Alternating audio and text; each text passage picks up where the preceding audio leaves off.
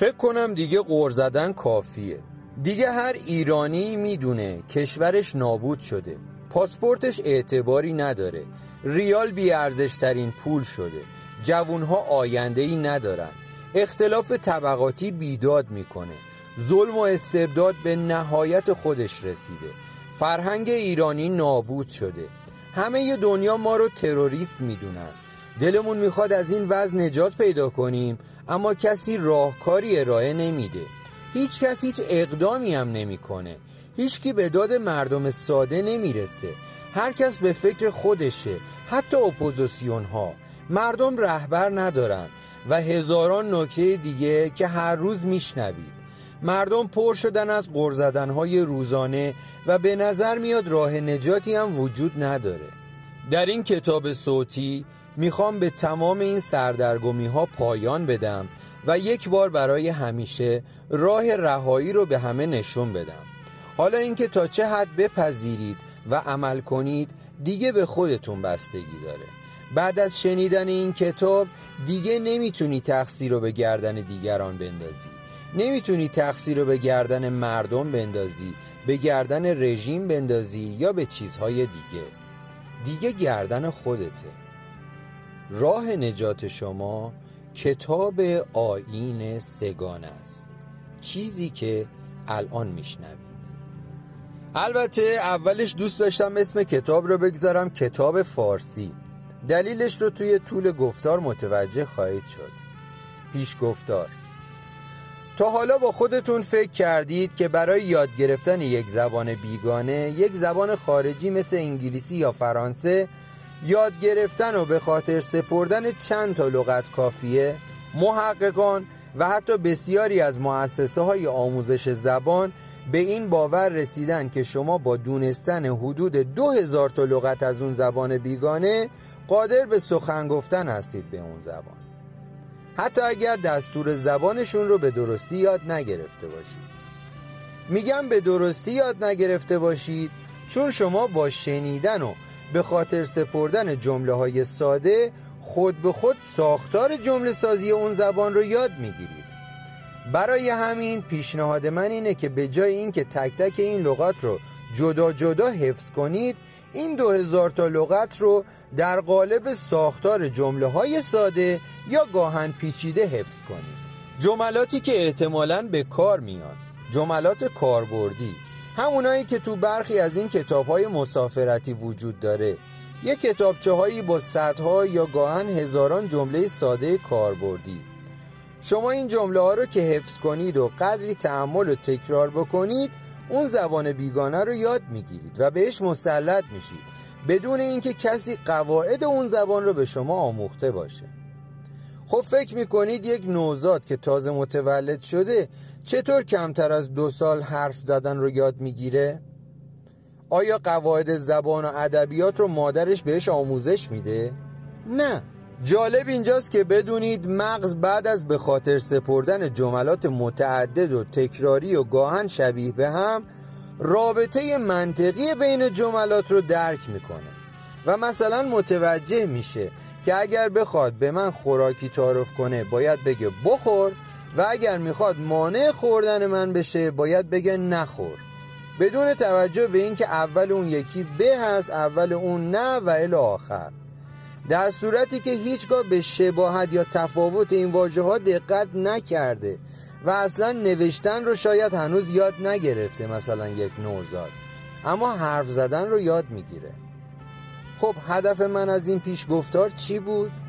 قبل از اینکه مقصود از این پیشگفتار رو براتون بیان کنم، توجه شما رو به این نکته جلب میکنم که تنها تفاوت انسان خردمند و حیواناتی که ممکنه نزدیک نود و شش درصد ژنومشون با انسان مشابه باشه، فقط و فقط همین قدرت تکلم هست و بس. شاید همین الان توی ذهن خودتون با گفته های من مخالفت کنید و با خودتون بگید این داره مزخرف میگه، تفاوت اصلی در قدرت تفکره. خب به من بگید الان شما با خودتون فکر کردید یا توی ذهن با خودتون حرف زدید؟ یعنی اگر مثل یک نوزاد هیچ زبانی بلد نبودید، آیا باز هم میتونستید فکر کنید و من رو توی ذهن خودتون قضاوت کنید؟ نه. یک نوزاد یا یک حیوان که قدرت تکلم نداره، یعنی اصلا زبان گفتاری رو هنوز یاد نگرفته، هر دو ممکنه بر اساس حواس خود و ادراکی که از محیط اطراف دارن احساس و عاطفه و درک و واکنش‌های دیگه‌ای داشته باشن، اما مطمئناً نمیتونن با خودشون فکر کنن. یا بهتر بگم اونها هم میتونن فکر کنن، اما بسیار محدود محدود به حواس پنجگانه‌ای که دارن و درک مختصری که از محیط اطراف خودشون به دست میارن. چرا؟ چون ابزار فکر کردن همون زبان گفتاریه که هنوز یاد نگرفتن یا هیچ وقت یاد نمیگیرن. بله، این زبان هست که انسان خردمند رو از دیگر جانوران متمایز کرده و میکنه. یا شاید بگید تفکر که فقط قضاوت کردن دیگران نیست، انسان میتونه فکر کنه و برای راحتی زندگی خودش ابزار بسازه یا اختراعی بکنه، مثل انسان‌های نخستین که اولین ابزارهای شکار و چرخ و چیزهای دیگر رو ساختن یا اختراع کردن. خب تحقیقات نشون داده که میمون‌ها و حتی بسیاری از حیوان‌های دیگه هم در این حد میتونن فکر کنن و برای برخی از مشکلاتشون راهکار پیدا کنن و یا حتی ابزار بسازن.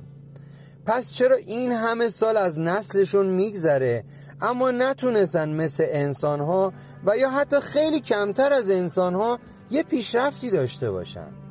مثلا انسانها خیلی خوش فکر هستن، الان ربات میسازن، فضا میرن، کامپیوتر و موبایل میسازن و چیزای دیگه. حالا شامپانزه ها یکم نادونتر. چرا نتونستن برای خودشون یه خونه درختی درست کنن یا برای دفاع از خودشون در برابر پلنگ و ببر و چیزای دیگه یه نیزه ساده بسازن؟ پاسخ اون باز برمیگرده به همون اولین صحبت من که تفاوت ما در زبان گفتاریه، تنها راز برتری انسان از حیوان، در صورتی که حیوانات قدرت یادگیری هم دارن. شما میتونی به یک سگ آموزش بدی که اگر مثلا دستاتو بالا بگیری سگه روی دو پاش بیسته و یا اگر دستاتو به چرخونی سگه پشتک بزنه، اما اگر این سگو ببری یا بین سگای دیگه ول کنی نمیتونه هرچی رو یاد گرفته بره به سگای دیگه یاد بده. چرا؟ چون زبان گفتاری بلد نیست و همین تفاوت ساده باعث میشه که هرچی یاد گرفته رو با خودش به گور ببره. دقت داشته باشید که انسان نخستین هم هر چه قدم که خوش فکر و باهوش بوده، اگر زبان گفتاری رو یاد نگرفته بود هیچ وقت پیشرفت نمی‌کرد، چون همه اختراعاتو که یه نفر انجام نداده یا نمیده. یکی یه روزی تونسته نیزه بسازه، یکی بلد شده چطوری آتیش درست کنه، یکی متوجه شده که برخی از حیوانات از آتیش میترسن و چیزای دیگه. این زبان گفتاری هرچند ساده بوده که بهشون کمک کرده که یافته‌ها و کشفیات و یا ابتکاراتشون رو به دیگران یا به فرزنداشون یاد بدن تا فرزندش نیازی نباشه مجدد برای ساخت سرنیزه تلاش کنه، وقتشو بذاره برای اکتشافات بعدی. و این دانش ها سینه به سینه انتقال پیدا کرده، نسل به نسل به اون افزوده شده تا بتونه بشر رو روز به روز از حیوانهای دیگه متمایز کنه و همه اینها در گروه داشتن قدرت تکلم یا همون سخن گفتن هست، نه اون زبون ساده ای که مثلا شامپانزه ها یا دلفین ها دارن که مختصر میشه به چند تا هشدار ساده. منظورم یک زبان گفتاری کامله که بشه از گذشته و آینده گفت، از تصورات و تخیلات گفت و یا حتی غیبت کرد یا دروغ گفت. برمیگردیم به ابتدای گفتار و همون دو هزار کلمه‌ای که باعث پدید اومدن چنین تمدن بزرگی شده. یعنی واقعا ما با دونستن دو هزار تا لغت به همه چی رسیدیم؟ مسلماً نه. اما دقیقاً مشکل جوامع امروزی در همین جاست که بعداً بیشتر راجع بهش صحبت میکنم. این مشکل رو در کودکان اول ابتدایی که از مدرسه گریزان هستن یا از معلم خودشون متنفر هستن رو راحت‌تر میتونید ببینید. بشر همین که سخن گفتن رو یاد میگیره و قدرت تفکر مستقل پیدا میکنه، در برابر یادگیری بیشتر مقاومت میکنه، مگر اینکه مجبور باشه. افراد غالب جامعه، یعنی درصد بالایی از مردم عادی، نهایتاً خوندن و نوشتن رو خوب بلدن. همین، یعنی درصد زیادی از اونها تحصیلات دانشگاهی هم دارن، اما همین که چند سال از دوران تحصیلشون میگذره چیز زیادی از کتابایی که خوندن یادشون نمیاد و تنها مهارت‌هایی رو با خودشون به همراه دارن که توی کسب و کار به دردشون میخوره. وای به حال جهان سومیا که افراد تحصیل کرده اونها غالباً شغلی متفاوت از رشته تحصیلی خودشون رو دنبال میکنن و این سبب میشه که هر اونچه سالهای زیادی از عمر خودشون رو برای یادگیریش هدر دادن به کلی به دست فراموشی بسپارن و به همون دوران چند هزار لغتی خودشون برگردن. یعنی تبدیل میشن به افرادی که فقط حرف زدن و خوندن و نوشتن و بلدن. همین. حالا بیاید برگردیم به همون آموزش زبان. آیا واقعا یاد گرفتن چند هزار تا لغت برای دونستن یک زبان کافیه؟ خب بستگی داره چه هدفی رو دنبال کنید. اگه صرفاً میخواید یه مدت کوتاهی به اون کشور سفر کنید، بله مشکلتون رو حل میکنه، اما نمیتونید با اونها زندگی کنید. تصور کنید یک فرد انگلیسی همینی که فارسی بلد باشه کافی نیست، باید فردوسی و شاهنامه و جنگ قادسیه با اعراب رو قشنگ بدونه تا وقتی شما بهش میگی شانوم آخرش خوشه بفهمه منظور شما چیه. اون باید ادبیات فارسی رو بدونه تا مفهوم رفتن به قله قاف رو درک کنه. باید تنوع فرهنگی و گویشی ایران رو قشنگ بشناسه تا جوک‌های اصفهانی، شیرازی، قزوینی، تبریزی، رشتی و چیزهای دیگر رو درک کنه و با شما بخنده. اون باید ساعتها و یا سالها اخبارهای بیخود روزانه کشور رو شنیده باشه تا حرفای راننده تاکسی بغل دستش رو بفهمه. اون باید موسیقی ایران رو بشناسه تا حس و حال شما رو توی کنسرت شجریان درک کنه. اون باید اشعار فارسی رو خونده باشه تا ترانه خواننده ها رو متوجه بشه. اون باید خیلی چیزا رو بدونه تا مفهوم واقعی کامنت هایی که مردم زیر پستاش می نویسن رو بفهمه. اون باید بسیاری از فیلم های بهروز وثوق رو دیده باشه تا معنی روشن کردن لامپ کسی رو درک کنه. البته این مثال ارتباطی به آقای لامپ و پیج روشنشو نداشته. پس همینطور که سواد فقط به خوندن و نوشتن و صحبت کردن نیست، زندگی کردن با یک جامعه هم به دونستن زبانشون نیست. یوآل هراری در کتاب انسان خردمند به خوبی توضیح میده که چرا اجتماعات حیوانات دیگه هیچ وقت بیشتر از صد و پنجاه تا دویست نفر نبوده و نمیشه، اما انسان خردمند با دونستن زبان و داشتن تخیل تونسته اجتماعات بزرگ تشکیل بده و روستاها و شهرها رو بسازه و اولین قدم برای داشتن تمدن‌های بزرگ رو برداره. حالا جالبه بدونید چیزی که انسانها رو کنار هم متحد نگه می‌داره و باعث تشکیل شدن اجتماعات بزرگتر از دویست نفر میشه زبان نیست، بلکه فرهنگ و باورهای مشترکه. شاید اگر دو نفر رو کنار خیابون در حال دعوا کردن ببینید، بی تفاوت از کنارشون بگذرید، چون نه شناختی از اونا دارید نه دلیل دعوا رو میدونید. اما اگر بشنوید که یکیشون داره فریاد میزنه مرتی که عراقی عرب غلط میکنی به دختر ایرانی نظر داری، اون وقت بعید میدونم بی تفاوت از کنارش بگذری. و یا اگر شما مسلمون باشی و بشنوی که یکیشون داره فریاد میزنه بی شرف غلط میکنی به حضرت محمد فحش میدی، دیگه شما بی تفاوت نیستی. دلیل این یکپارچگی هر چیزی میتونه باشه، از دین، تاریخ، زبان، گویش، پوشش، لباس، لهجه گرفته تا رنگ پوست، ملیت و حتی خرافات. تمام ارزش‌های واهی و مجازی که اصلاً وجود خارجی هم ندارن و شما هیچ کجا اونها رو یاد نمیگیری و به شما آموزش داده نمیشه، مگر همین دین که حالا راجبش صحبت میکنه.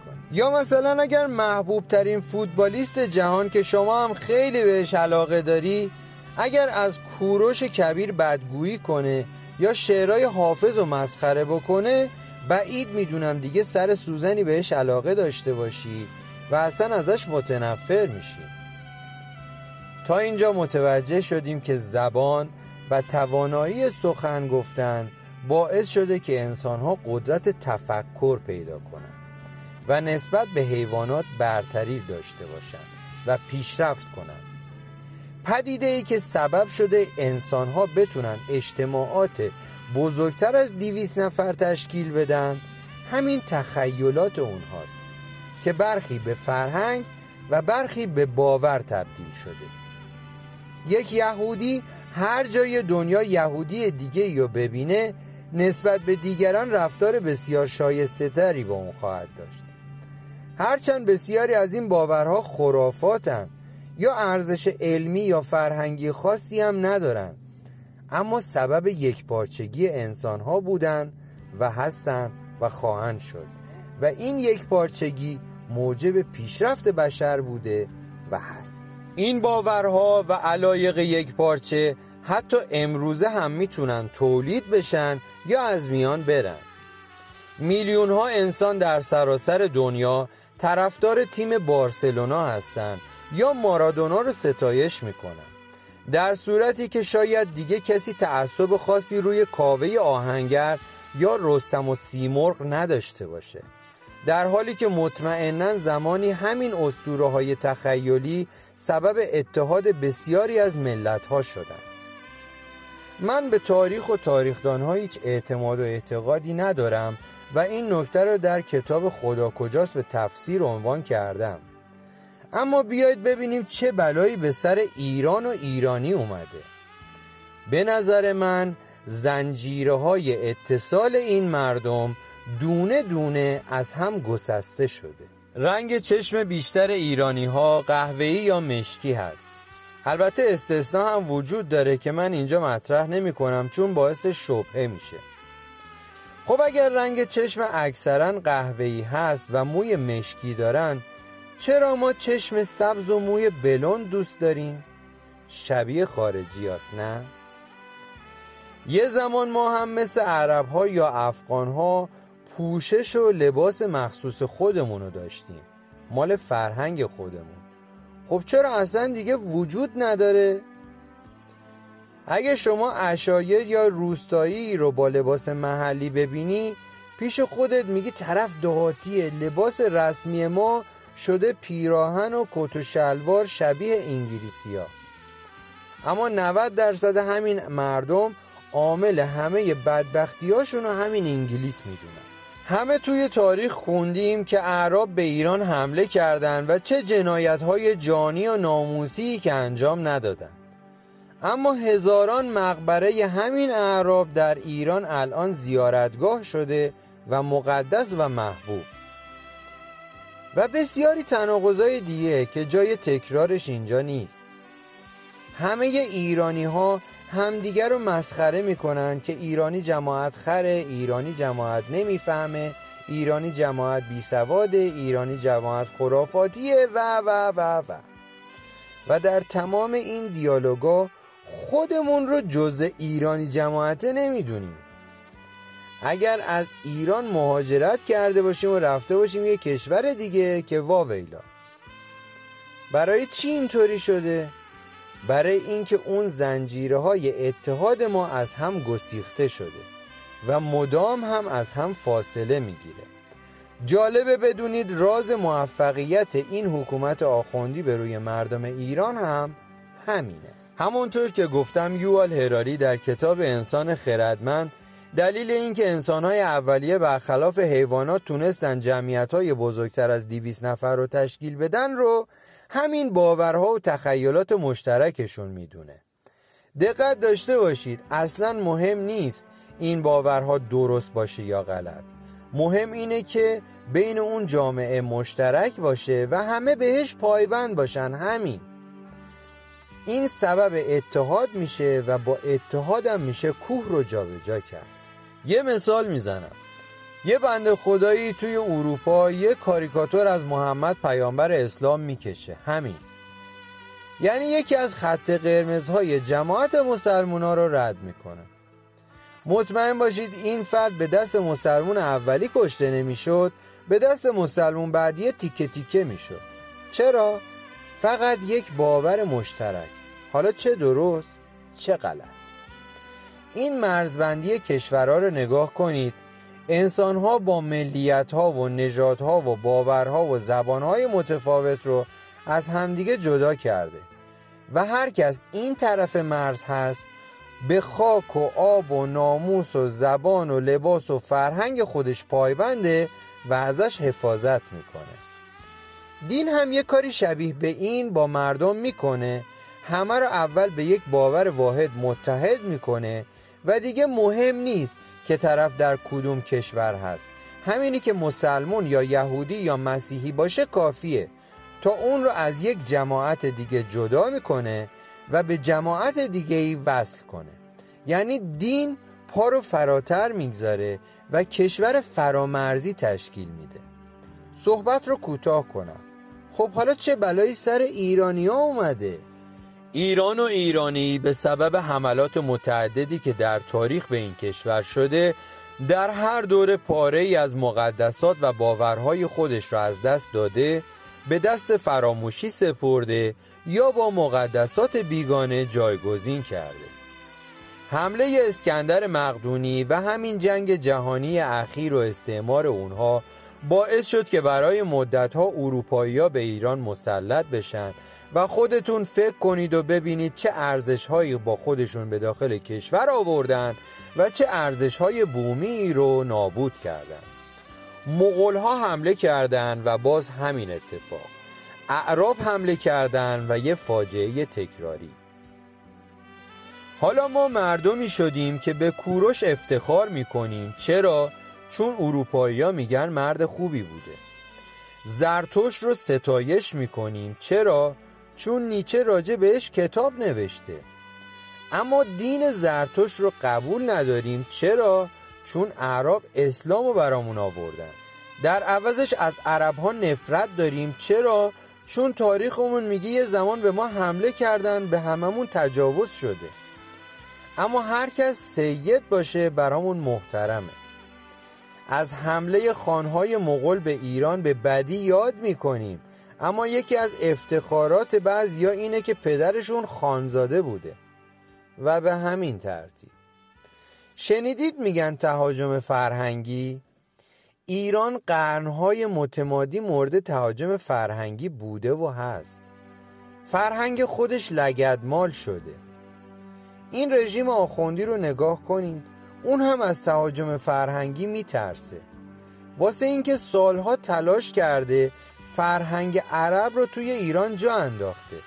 دوست نداره فرهنگ اروپایی با اون زرق و برقش بیاد و جاشو بگیره، و الا اصلا نگران فرهنگ ایران باستان نیست، چون دیگه اون اصلا وجود نداره. چه خوشتون بیاد چه بدتون بیاد، دلیل این همه تهاجم فرهنگی شخصیت مزدورگونه مردم ایران بوده و هست. مثلا زمانی که اعراب به ایران حمله کردن رو تصور کنید. خب اونا حمله کردن، کشتن، تجاوز کردن، سالها حکومت هم کردن، مشکلی نیست.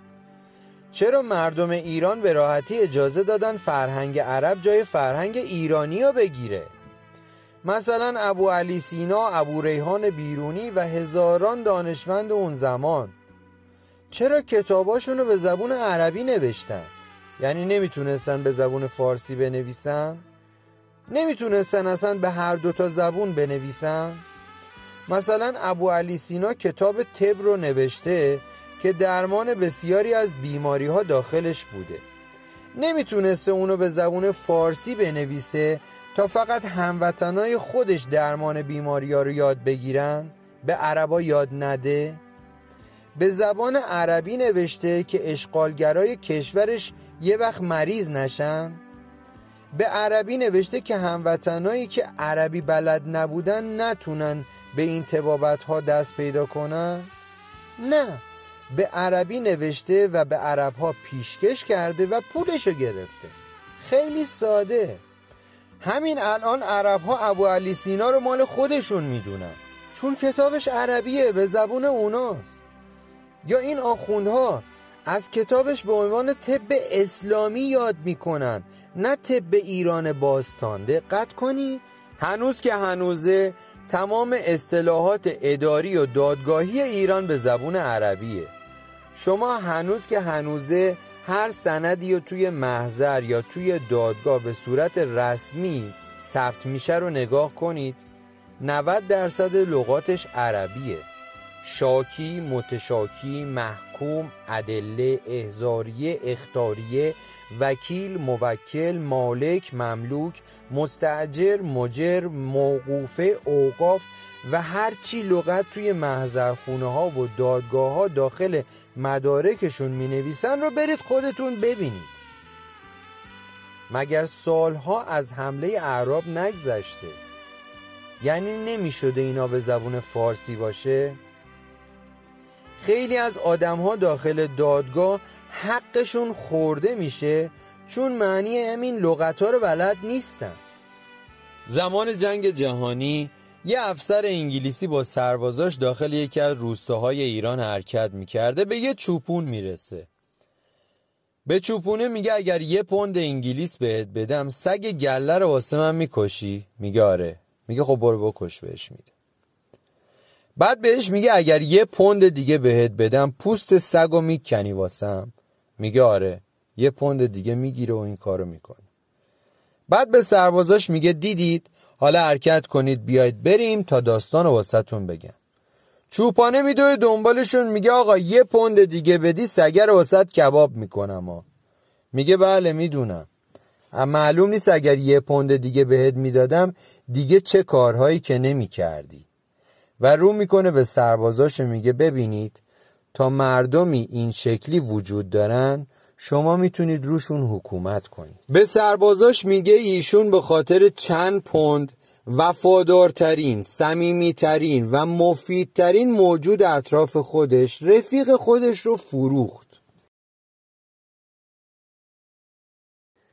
همه اینها ثابت میکنه که ما مردم مزدوری هستیم، بودیم و خواهیم بود و برای منفعت شخصی خودمون مملکت و خاک و آب و هر چیزی رو خواهیم فروخت. مزدور یعنی چی؟ مزدور یعنی کسی که مزد میگیره و کار غیرقانونی میکنه.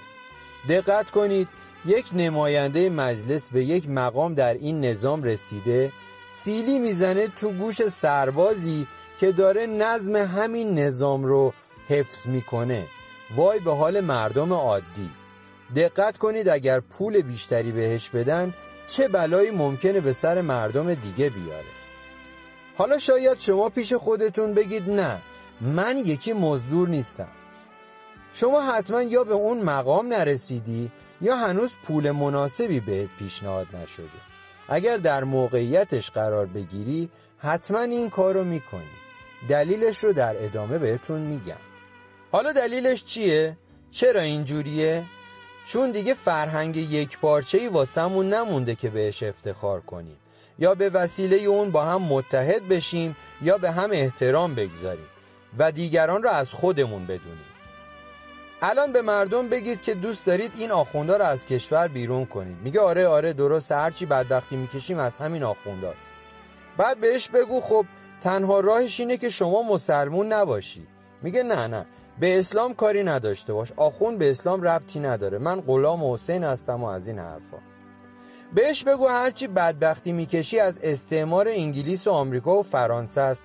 میگه آره درسته، هرچی بدبختی میکشیم زیر سر همیناست. بعد اگر زندگیشو بررسی کنی میبینی چند بار درخواست مهاجرت به همین کشورها رو داده. تازه وقتی میره اونجا و پناهنده میشه دلیل پناهندگیشو تغییر دینش به مسیحیت عنوان میکنه، در صورتی که یه خط هم از انجیل رو نخونده.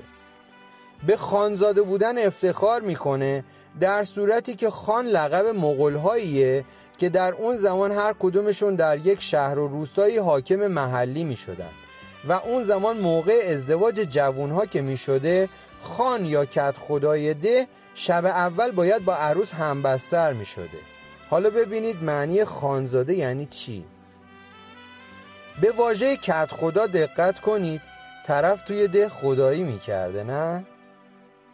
به سید بودن افتخار میکنیم، در صورتی که اگر کسی سید باشه یعنی جد اون حاصل تجاوز یک عرب به یک بانوی ایرانی بوده دیگه، غیر از اینه؟ برای احترام به همدیگه از واژه بنده استفاده میکنیم، بنده در خدمتم، بنده چنین، بنده چنان، در صورتی که بنده یعنی برده، یعنی کسی که در بند هست و این واژه یادگار زمانی هست که اعراب ایرانی ها رو به عنوان برده و بنده خرید و فروش میکردن. اون زمان یه فرد یا عرب و سید و آقا و سرور بوده یا ایرانی و بنده و برده. حالا هی به همدیگه بگید بنده در خدمتم، بنده، بنده. از زمان حمله عرب‌ها به ایران واحد شمارش درخت نخل و شتر و انسان‌های ایرانی هر سه یکیه، هر سه نفره، چون آدم‌های ایرانی اون زمان فروشی بودن. اون وقت فرهنگستان این همه بودجه میگیره که پیتزا رو برای شما بکنه کش لقمه، اما هنوز نتونسته این واحدهای شمارش رو تصحیح کنه. پوشیدن لباس اصیل ایرانی باعث خجالته، زرتشتی بودن نشونه کفره، رنگ چشم سبز و موی بلوند داشتن موجبات سوپرستار شدن سینماست. خانزاده بودن مغول باعث افتخاره، فارسی حرف زدن رو که کلن فراموش کردیم. مسلمان بودن که خب دیگه واجبه و هزاران نکته دیگه که لازم به تکرارشون نیست. خلاصه کنم، ما با اون خصوصیت مزدور بودنمون طی قرنها باعث شدیم که فرهنگمون که شاید قدیمی ترین، زیباترین، بهترین فرهنگ دنیا بوده و مادر تمام فرهنگای دیگرس رو به دست فراموشی بسپاریم. این فرهنگی که ازش حرف میزنم اصلاً مهم نیست که فرهنگ درستی بوده یا غلط، مهم این بوده که سبب اتحاد و یکپارچگی ملت ایران زمین میشده و میتونسته الان بشه، اما دیگه اثری ازش نیست. وقتی این زنجیره اتحاد وجود نداشته باشه تا میلیون ها سال دیگه هم ایران و ایرانی از اسارت و استعمار و استثمار رهایی پیدا نخواهد کرد. این حکومت بره، حکومت دیگه میاد، مزدورهای خودش رو دور خودش جمع میکنه و مابقی رو به بردگی میکشه و آب و خاک رو به تاراج میبره و همین دوره تکرار میشه. سال پنجاه و هفت انقلاب شده که از منابع این کشور برای جامعه جهانی اسلام استفاده بشه که داره میشه، ربطی به ایران و ایرانی نداره. حالا دو حالت داره، یا مردم ایران دوست دارن داخل این جامعه جهانی اسلام شیعه که فقط کارش قتل و ترور هست ذوب بشن، یا دوست دارن نجات پیدا کنن. اگر دوست دارید از این منجلاب بیرون بیایید به ادامه صحبت‌های من گوش کنید. نه، نه فقط گوش کنید، تک تک لغت‌های من رو حفظ و اطاعت کنید. حتی اگر یکی از اونها رو رعایت نکنید موفق نخواهید شد. گفته‌های من آیین سه گانه است، یعنی سه دستور، سه عمل کرد و سه باور. اول اینکه هر کس در خاک پاک ایران زندگی میکنه رو برادر و دوست خودتون بدونید. دوم اینکه با خودتون تکرار کنید که ترک، کرد، بلوچ، ترکمن، گیلک، مازن، فارس، عرب زبان و دیگران هیچ برتری نسبت به همدیگه ندارند. همه برادر و دوست همدیگه هستند. و سوم این که دیگه مسلمون نباشید. شوکه شدید؟ پیش خودتون میگید پس آخرت و قیامت و بهشت و جهنم چی میشه؟ اول از همه عرض کنم خدمتتون که دین اسلام یک دین آسمانی نیست و اطاعت نکردن از اون هیچ مشکلی برای شما پیش نمیاره.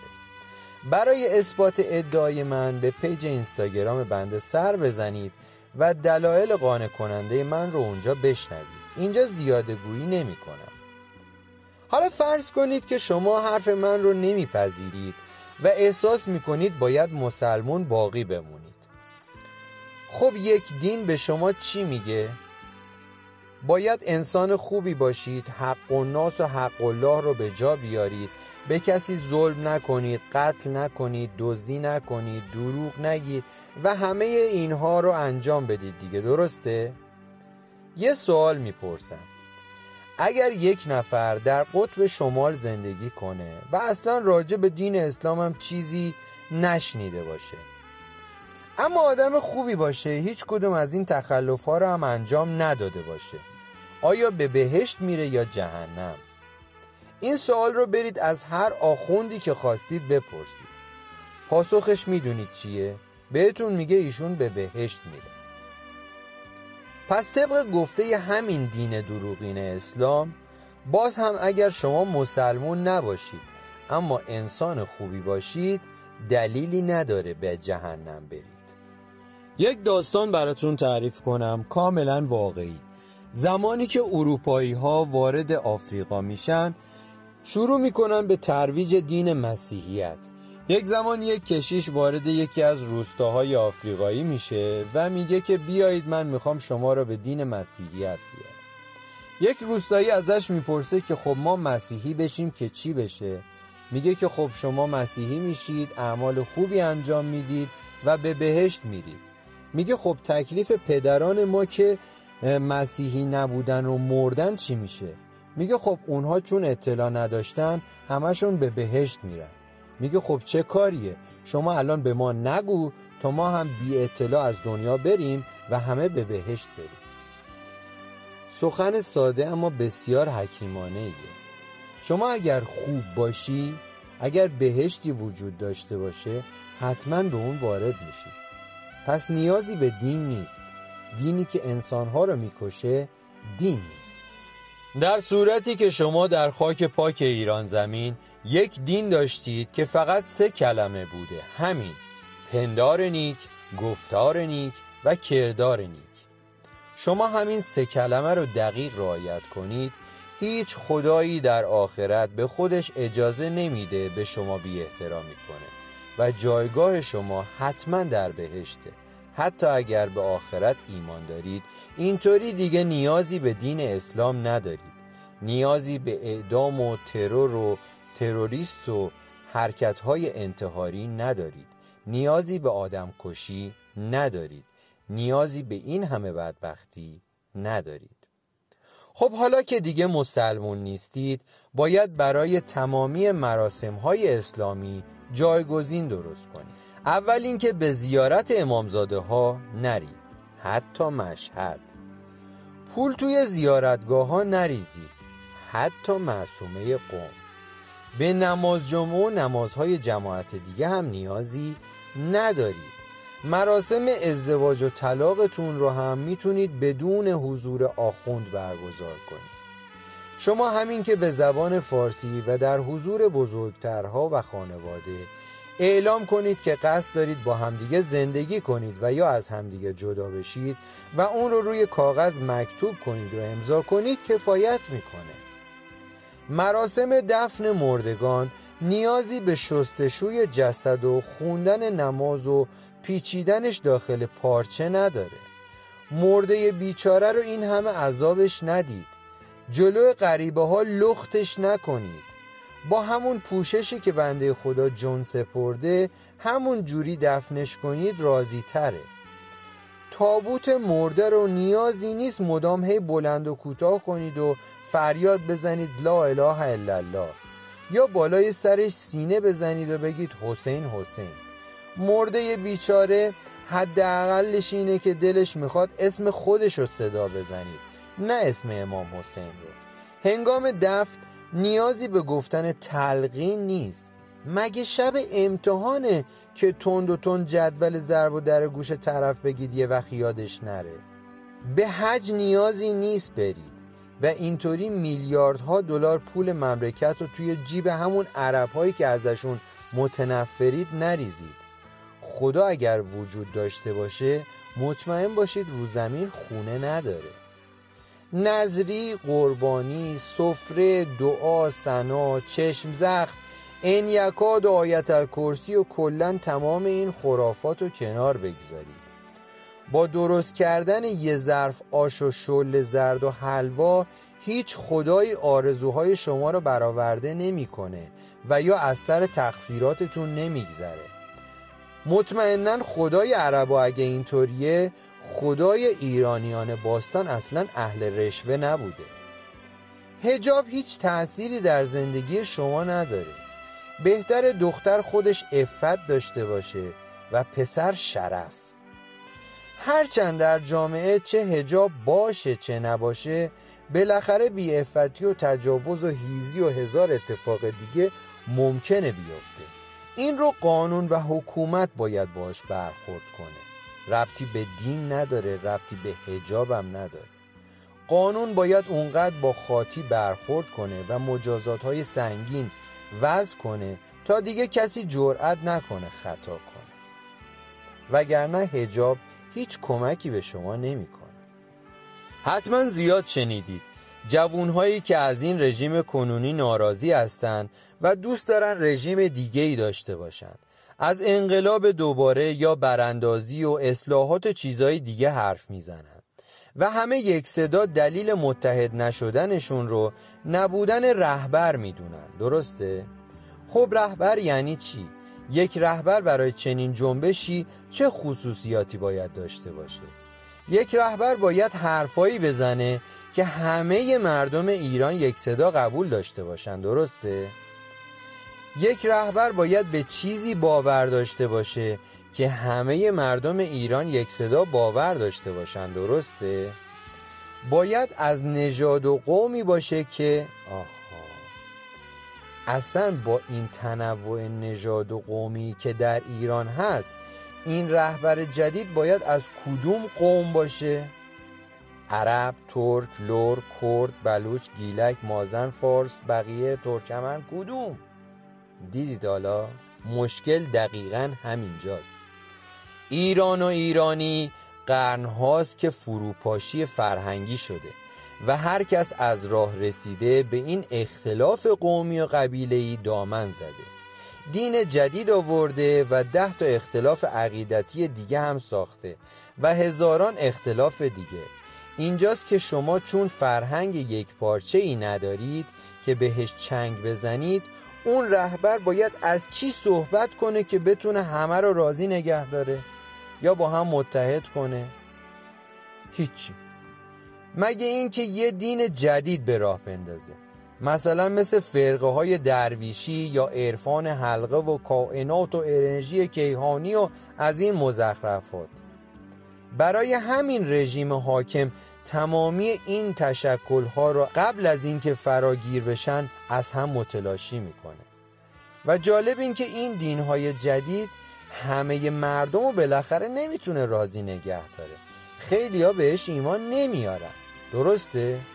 چون دیگه زمان اعراب بادیه نشین نیست که یکی ادعا کنه خدا با من حرف زده دیگرونم باور کنن. تازه همون موقع هم همه باور نکردن، خیلی ها به زور شمشیر ایمان آوردن. یه راهکار دیگه کاریه که هیتلر انجام داد.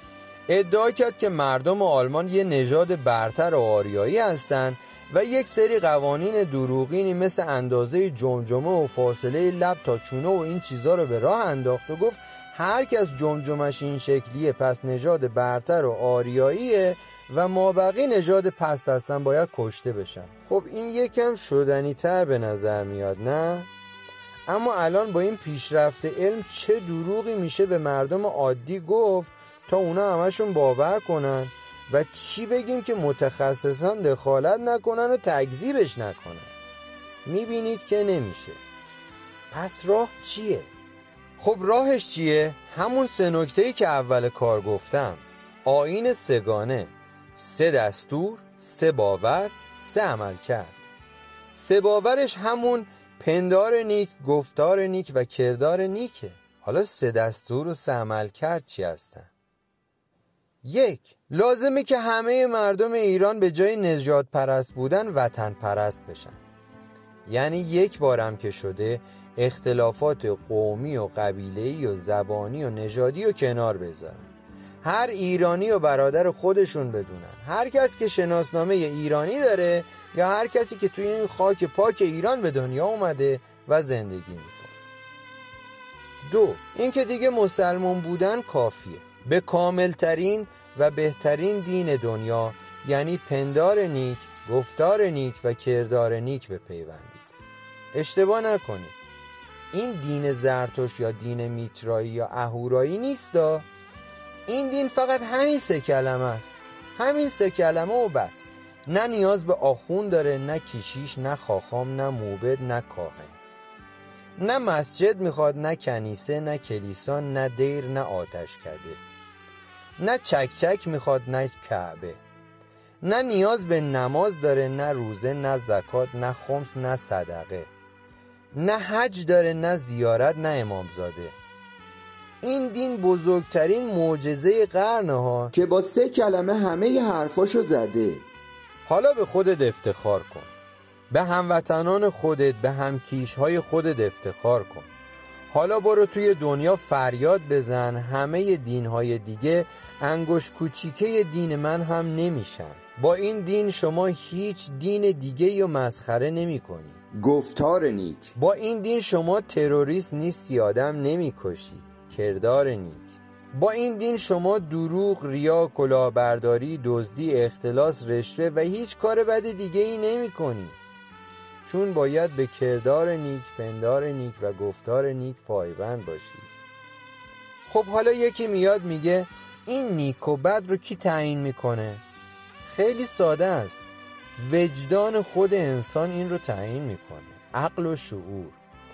هر انسان امکان نداره که یک کار بد رو نیک جلوه بده یا یک کار نیک رو بد بدونه، مگر اینکه بخواد سر خودش رو کلا بذاره یا سوء استفاده کنه. خب حالا حتما میگه که پس تکلیف جرم و جنایت و محاکمه ها چی میشه؟ خب این ربطی اصلا به دین نداره.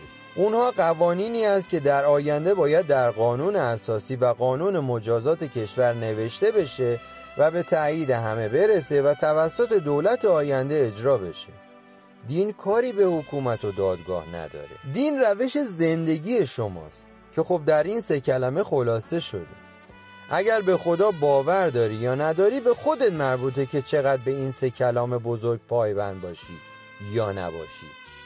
روزی میرسه که صبح از خواب پاشی به جای صلوات فرستادن و دعا و مناجات و نماز و پاچه‌خواری خدا فقط این سه کلمه رو با خودت تکرار کنی تا فراموشت نشه که از اول صبح تا آخر شب چه کارایی رو باید انجام بدی، چه رفتارهایی، چه کردارهایی و چه گفتارهایی. گفتار نیک، کردار نیک و پندار نیک.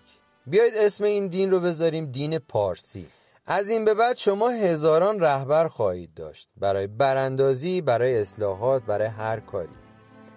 هر فردی که اولین قدم ایرانی باشه و خاک پاک ایران رو ستایش کنه و پایبند به این سه شعار هم باشه میتونه رهبر شما بشه. اون وقت رهبر شما هر وقت از هر کدوم از باورها یا اهدافش حرف بزنه همه شما باهاش موافق هستید و باهاش متحد میشید. درسته؟ چون باورهاش همین سه کلمه است، اهدافش هم حتما حفاظت از ایران و خاک ایران زمین. اون وقت میفهمید که یه آخوند یا یک مسلمان یا یک یهودی یا یک مسیحی حتما نمیتونه رهبر شما باشه. چرا؟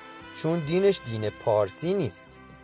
دینی که نه کتاب داره، نه پیامبر، نه قبله، نه مسجد و نه هیچ آیین دیگه‌ای، حتی خدا هم نداره، اما کاملترین دین دنیاست.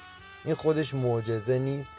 فکر میکنم اگر خدایی که اون بالا لابلای ستاره ها قاطی فرشته هاش نشسته و مدام به طرف شیطون ها شهاب سنگ پرتاب میکنه، اگر دانا بود به جای این همه کتاب پر از اشتباه همین سه کلمه رو برای شما میفرستاد. اگر اون خدا قصد اخاذی از مردم و آدم کشی نداشت، کافی بود دین پارسی رو ارسال کنه، همین سه کلمه رو. اجداد شما با شعورترین و متمدنترین مردم دنیا بودن که دینشون این سه تا کلمه رو داشته. پس بیاید این سه تا کلمه رو به عنوان ارثیه ازشون بپذیرید و خودتون رو نجات بدید و خودتون رو به بالاترین نژاد برتر دنیا ارتقا بدید، نه از نظر شکل و شمایل، بلکه از نظر تفکر. شما به هر کشوری خواستید سفر کنید و با پیروان هر دینی خواستید صحبت کنید و بهش بگید دین من همین سه کلمه است. اگر تونست اشکال و ایرادی درش پیدا کنه جایزه داره. پس به دین پارسی بپیوندید و این را از آقای لامپ و تفکر روشنشو هدیه بگیرید. بیاید یک بار هم که شده اون افرادی نباشیم که دو سه هزار تا لغت فارسی فقط بلده و با هزاران باور و عقیده های تحمیلی که از کشورهای دیگه اومده بزرگ شده. بیایید بزرگترین فرهنگ دنیا رو احیا کنیم. نیازی نیست کوروش پرست باشیم، نیازی نیست عرب ستیز باشیم، نیازی نیست مقلد فرهنگ اروپایی باشیم، نیازی نیست وابسته به هیچ فرهنگ و کشوری باشیم. تمام فرهنگ های دنیا نوه های فرهنگ بزرگ ایران هستند، کشور پارسی و دین پارسی. دقت کنید چگونه بیگانگان اسطوره های شما رو دزدیدن یا اسطوره هاتون رو عوض کردن.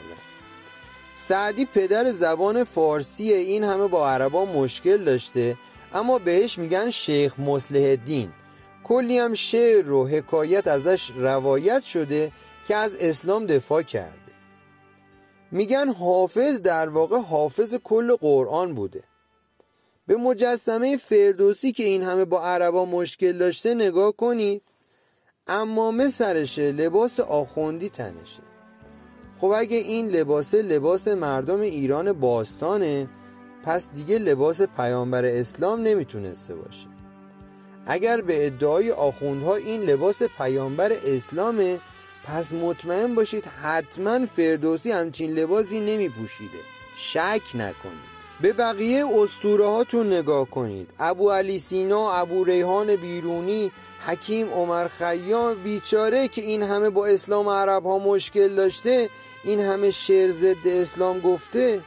تصاویر و مجسمه هاشون همش عبا و عمامه داره. چرا؟ چون شما این اسطوره ها رو دوست دارید، قبولشون دارید.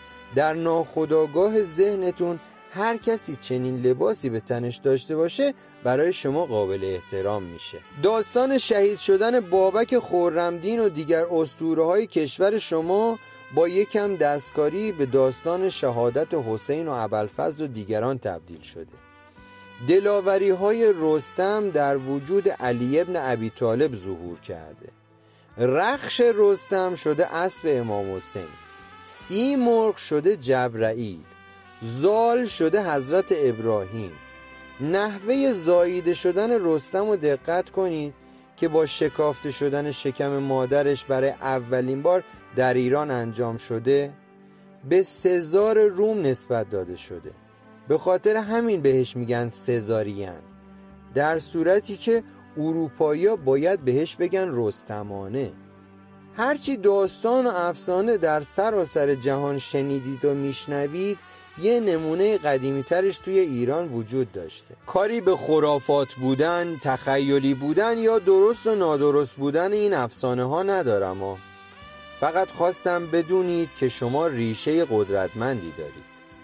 ایران و فرهنگ ایرانی قدیمی ترین درخت تنومند تمدن دنیاست که سالهاست با تبر رومیان، مغولان و اعراب و دیگران این درخت به زمین افکنده شده. و هر کس یه شاخه ازش برداشته و واسه خودش برده. یکم آب پای ریشه این درخت بیچاره بریزید، مطمئن باشید دوباره جوانه خواهد زد و درختی نوپا اما با ریشه هزاران ساله سر به آسمان خواهد سایید. پس پارسی باشید، به دین پارسی بپیوندید و سگانه را حفظ کنید و گسترش دهید. زنده باد ایران و ایرانی. پیج روشنشو و آقای لامپ رو فراموش نکنید. توی گوگل به فارسی واژه روشنشو رو جستجو کنید و توی هر پلتفرمی که خواستید ما رو دنبال کنید. اینستاگرام، تلگرام، یوتیوب، پادکست و هر جای دیگه.